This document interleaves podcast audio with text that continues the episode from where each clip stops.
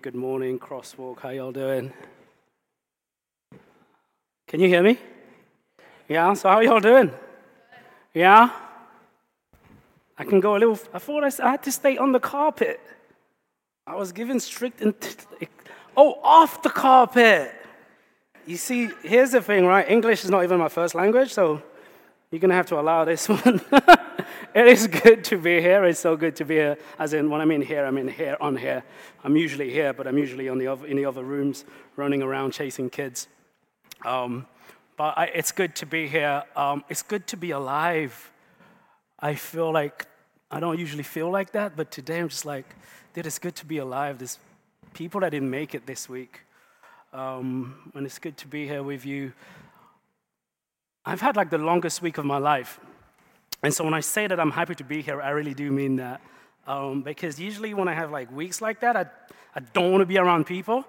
But like today, it's just like, dude, like I just want to be, I just want to be around people um, who kind of care about the same things I care about, um, who care about each other. And um, I want to thank everyone who sent me text messages this week to be like, hey, Pastor Uriel, we're praying for you, so thank you so much. Uh, I, I was thinking about this as I was praying. I was like, here's a quick way.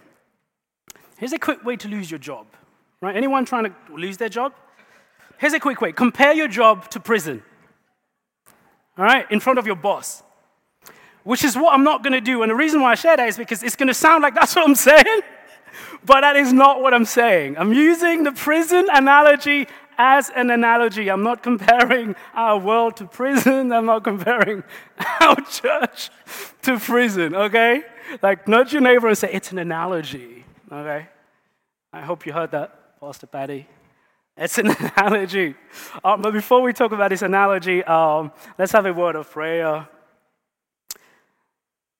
Lord, once again, we ask you to make your presence felt amongst us, like in a real way. Uh, open our hearts and our minds and our ears to the gentle sound of your voice. That whatever you may say to us is something that strengthens us, that makes us whole, perhaps, and that reminds us that we're in good hands because we're in your hands. May the words that come out of my mouth be words that are acceptable to you I guess if I say something that I shouldn't say, may everyone in here get hit by some amnesia of some sort. Because your word is the only thing that matters to us. Your love is the only thing that matters to us. In the name of Jesus Christ, the first of our kind, I pray this prayer. Amen. So when you go to prison, They give you two boxes. All right? They give you box one, which is an empty box. And this is the U box, right? That's your U box. And what they do is they open the box for you and they tell you to put in the stuff that makes you you. And so maybe you like deep V neck shirts. Anyone used to wear the V necks, like the deep one? It's okay, it's okay. It was a trend. We're not judging. Maybe that's what you like, or maybe you like cardigans and what do you call this turtlenecks, and that's your thing. And you like to wear baggy trousers, or maybe let's go skinny jeans. I'm not talking about myself, okay? maybe that's what you look. And they tell you, well, just, just put that in there. Maybe you like a little bling, put your bling in there, put your fedora hat in there, and they close the box. That's the U box closed. And then they give you box number two. And number two is the them box. And so they open the van box, and in there are new clothes for you, the new things you're gonna need. And it's like a beige, or maybe it's like a gray sweatshirt and sweatpants and a gray t shirt and some unbranded gray sneakers. You don't even like sneakers, but that's what you're wearing now, or some flip flops, and that's it. And maybe they give you a gray beanie, and that's, that's you now. They take the U box away, and they give you this. This is now what you carry around with you. This, in many ways, is the new you. And they do that for several reasons. One, one of the reasons they do it is because they want to let you know who the source of authority is in this place. In this place, we are the source of authority. We tell you what to do, what to wear, when to wear it, where you go. We tell you who you are. And the other thing that it does is, of course, it strips you of your identity. You're no longer James the fedora guy. Now you're some gray hoodie, gray beanie person that doesn't have a name in most places. I don't know if they still do it, but they gave you a number. You don't have a name anymore. You're just some number walking around with just gray clothes. And that, the combination of both those things, you know what they do? They make you invisible. Before you know it, you're just drowning in a sea of grayness. That's what they do. Now, again, it's an analogy, and it's extreme analogy. But I know you connect to it because in many ways, a lot of us, and I want to even say most of us, know what that feels like. Because we navigate through life with this feeling that often we have to sort of mediate between, like, okay, I'm going to put some of my stuff in this box right now, in, in, in box one, like, I'm going I'm to do that. Uh, and maybe that'll make my time a little bit better here. Maybe I'll, I'll be part of what's happening here. Or sometimes you go, um, well, maybe I need to take something from box two and put it on because that's going to make me fit in and that's going to make me have a better time out here. Somebody say amen if you can relate to this. Most of us navigate our lives wary of being who we are for the fear of being rejected, for fear of being unaccepted, for fear of not fitting in, for fear of missing out in what everybody else is experiencing. I remember, I remember I was in college, first year of college. There's this girl in my class called Sophia. Sophia is from South Korea. And the whole year, Sophia is like in two of my classes. So we're hanging out and all that kind of stuff. We do, you know. And then eventually, at the end of the year, I find out that Sophia's name is actually not Sophia. The whole year. She told me her name, which I immediately forgot because she went by Sophia. And it was a name that I wasn't used to hearing. But then she told me, she, she made me aware of something that I didn't know. So apparently, a lot of people from South Korea or, or, or places where they have names that are not similar to names that we have in the West, before they come to the West, and so Sophia, before she came to, to England, choose a name that's a little bit more westernized. And you choose that before you come. Because that, that way it's a little bit more palatable for people, or maybe it's a little bit more accessible for people, right? Because you want to make sure that when you get there, you can assimilate to society as quickly as you can, that you can be part of those people. And so there is Sophia I wish I had remembered her name. And even before coming to England, she's going, I'm going to put this in box one, and I'm going to take this from box two. And so she comes to England because she wants to have an easy time. She just wants to be part of what's happening in England. And we do that. A lot of us do that. Our kids do that. Have you noticed how quickly? You don't have to tell them. You don't have to tell anyone anything. Do you know how quickly kids know how much of themselves they need to be in what places if they want to be accepted? I remember my little cousin, my little cousin, first day of school.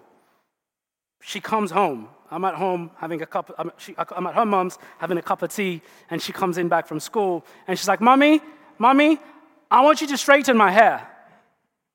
And my cousin goes, "Why? I thought you liked your curls." I do. But she says, and, and so the mom says, like, so why do you want to straighten them? She's like, well, everyone at school has straight hair.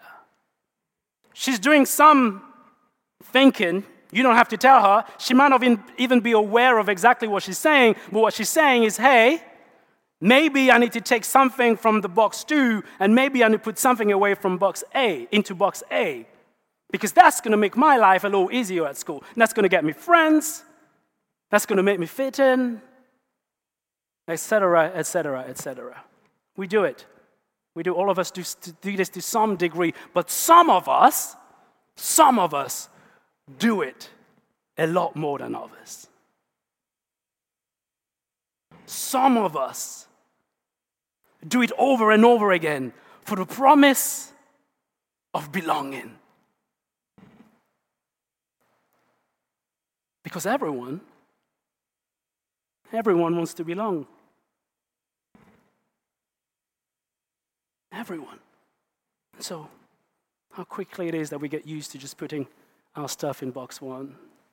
How quickly it is that some of us just get used to, we don't even think about it. We just come in a room and just boom, put on something from box one from box two, just to make life easy. But it comes at a cost. Before you know it, you're drowning in a sea of gray. You've lost this thing that makes you who you are. Or maybe you become this version of this person that's, ah, that's you, but it's not. It's just a version of you. One of the things that I do as a pastor, like all pastors do, is stay up all night thinking about my community, thinking about the kind of community that I'm, help, I'm helping to create. And the reason I do that, the reason we do that as pastors is because, well, we know how much work we do to make this community go. It's a lot of hard work. We know that the community is putting in resources for the community to get better, for the community to get richer, for the community to become the kind of community that we feel called to. And so it bothers me sometimes. And I ask myself, occasionally, I ask myself, not occasionally, a lot of time I ask myself, am I working in creating spaces that actually invite and encourage authenticity?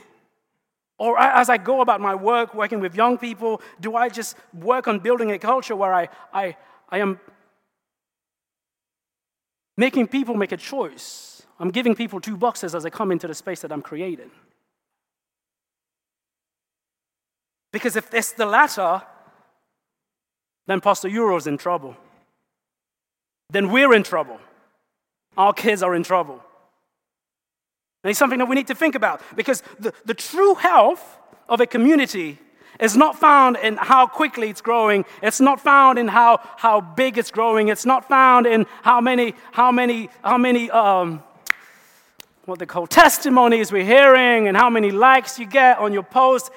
The true health of a community is found in the ability to see people in their entirety and make people feel seen. The true health of a community is found in the ability to make people feel accurately known and understood. Oh, you heard my French accent there, huh? My bad. It is found in the ability to make people feel accurately known and accurately understood. And I'm becoming convinced that we will never be able to see people and know people accurately as they really are unless they come through our doors as they are without having to give up parts of their identity. Because for me, the question is simple. The question is this is can a person fully belong to the community and thrive within the community if that person cannot fully be themselves in the community? How well are you going to do at belonging if when you come, you're putting some of your stuff in box one and you're taking stuff away from, box, from out of box two? Can you really? What kind of belonging is that? Can I really see you if you're not being yourself? And can you see, really, really see me if I'm not being myself? I mean, maybe we can see a version of ourselves. Maybe I can see a version of you. Is that Scott? Maybe I can see a version of you, Scott, but like, am I really seeing you? Or am I seeing whatever it is that you feel you need to be to be accepted in this community? And it's the same for me. Can you really see Pastor Uriel if Pastor Uriel is not being Uriel Erinirina?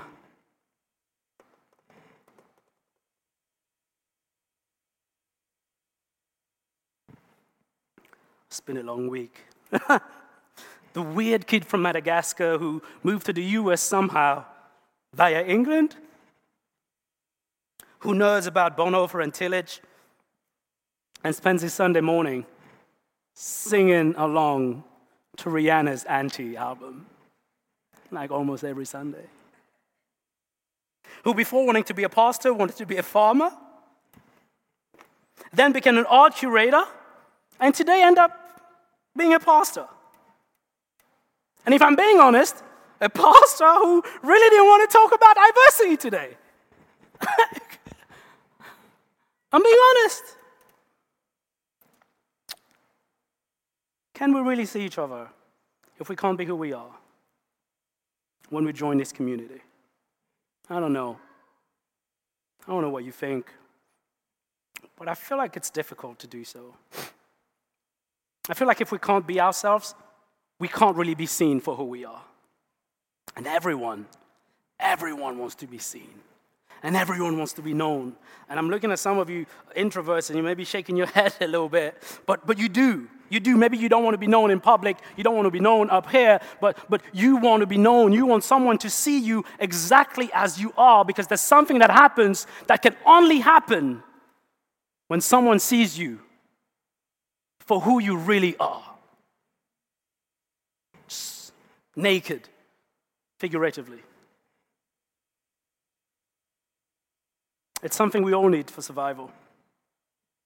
In his book, How to Know a Person, David Brooks puts it this way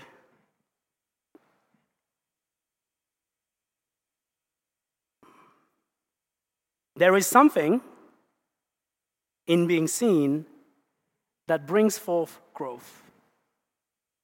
If you beam the light of your attention on me, I blossom. If you see the potential in me, I will probably come to see a great potential in myself. If you can understand my frailties and sympathize with me when life treats me harshly, then, then I am more likely to have the strength to weather the storms of life. The roots of resilience, the psychologist Diana Fosha writes, are to be found in the sense of being understood and existing in the mind and heart of a loving, attuned, and self possessed other.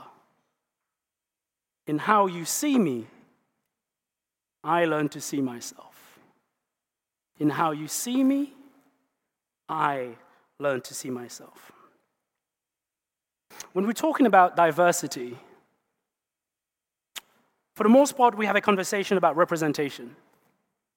Right? I remember, I wasn't planning to share this, but I remember going to a church once.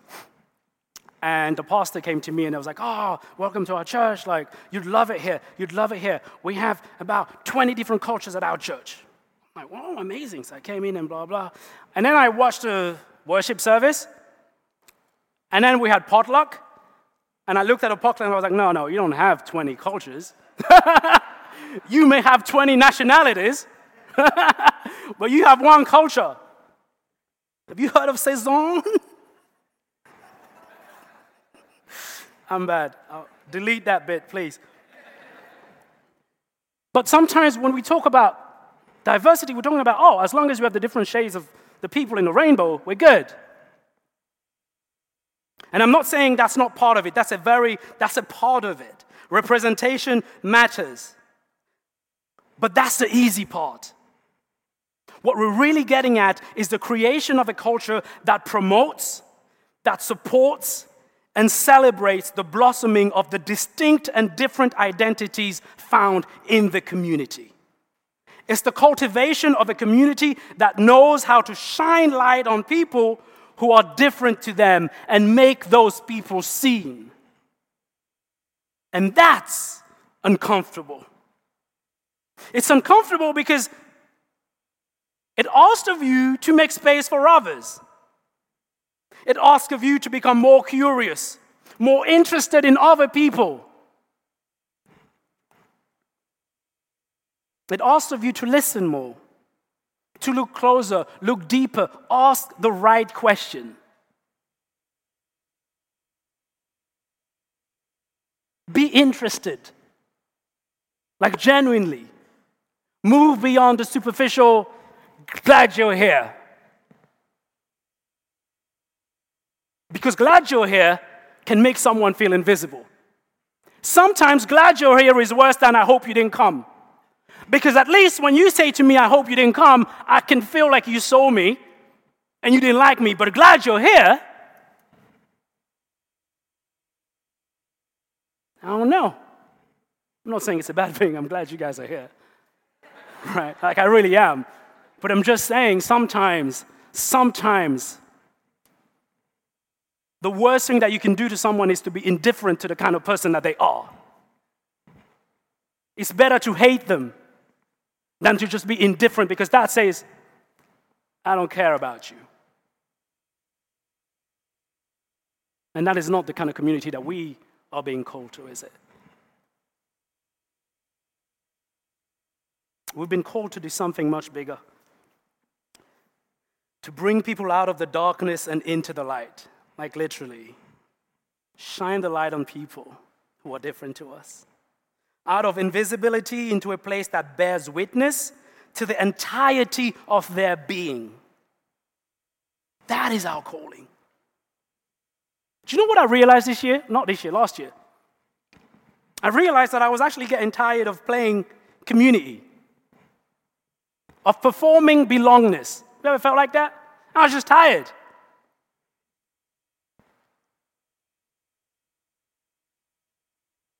And I know some of you feel like that because I've heard it from some of you.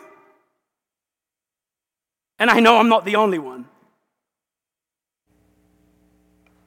That's why you're here. You come here every week seeking connection, seeking communion. Or at least if I can't commune with people, I can commune with God. Because that is what moves us forward.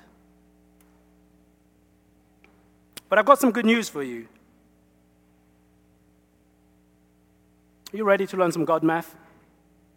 You've heard of boy math, girl math? Right? Well, here's some God math for you.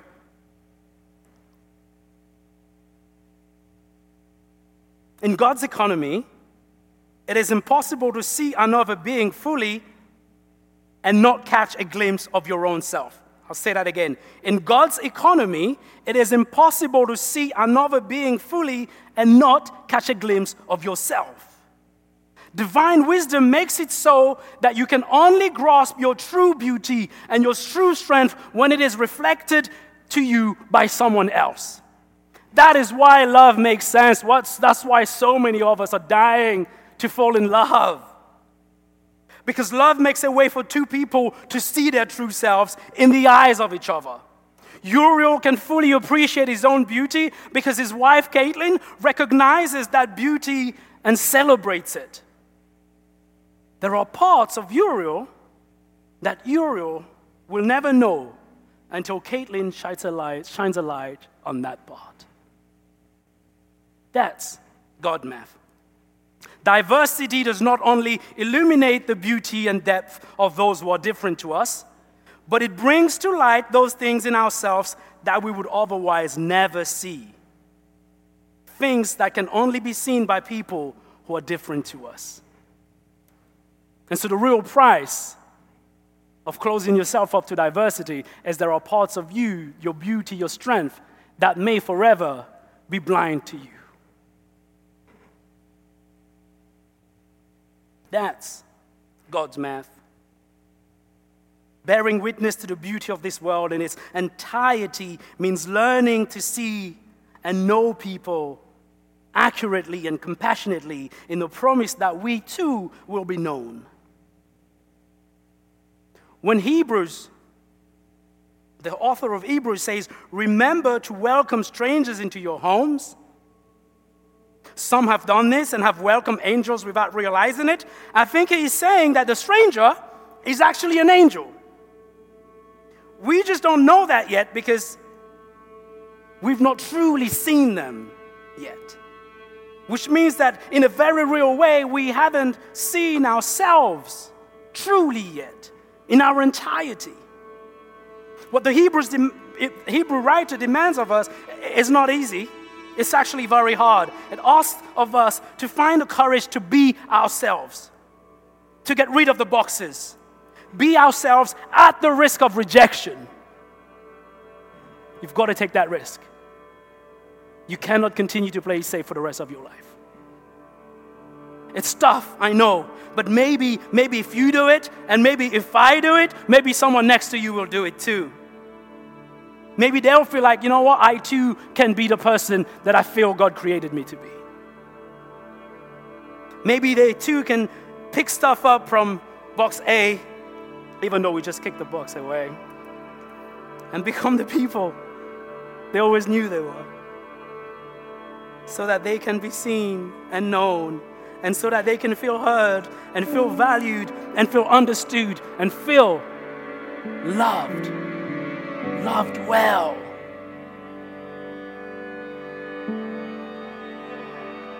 The good news for me is that this is a community project. As a pastor, I don't have to come up with a solution by myself.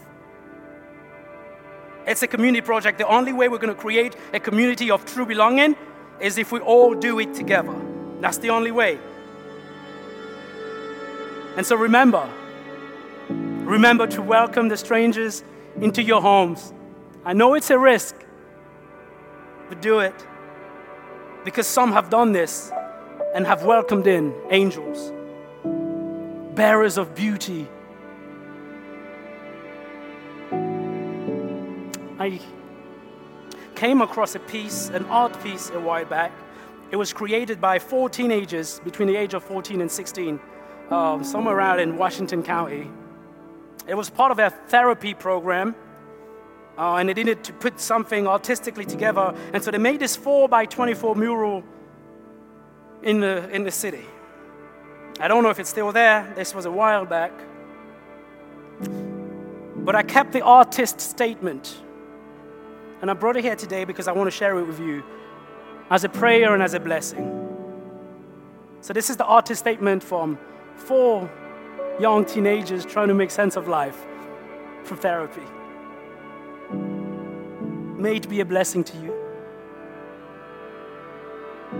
How powerful would it feel not to feel alone? To be included, to be accepted as you are. To be accepted fully and wholly by friends, by family, by peers, and by society. As you are. As the incredible, resilient human you are. How powerful would it be to not be silenced, to be heard, to be celebrated? to not be minimized or hushed. Our voices deserve to be heard and shared, to be celebrated and amplified. People are in a relationship with people. Whether a friend, a significant other, a family, a colleague, a relationship is strong when you're heard and when you've been valued when you hear and when you value. When you are valued as a whole person and you build each other up. When you have mutual respect and acknowledge each other's strength and areas for growth. And when you embrace our differences and recognize our similarities, we are able to grow as individuals and in humanity.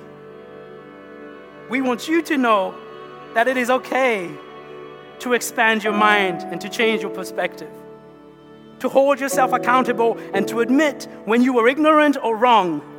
It is a wonderful thing to allow yourself to grow and to notice progress and the evolution of thought.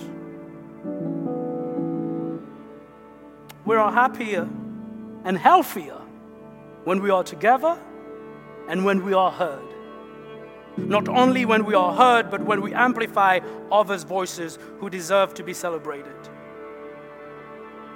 We hope you acknowledge that we have pride in us, that we have pride in others, and that pride is more than just a month, a year. We hope you feel love, happiness, and courage. We hope you know how powerful it is not to feel alone. Remember, remember to welcome the strangers into your homes. Some have done this and have welcomed in angels, bearers of beauty, mine and yours. Amen.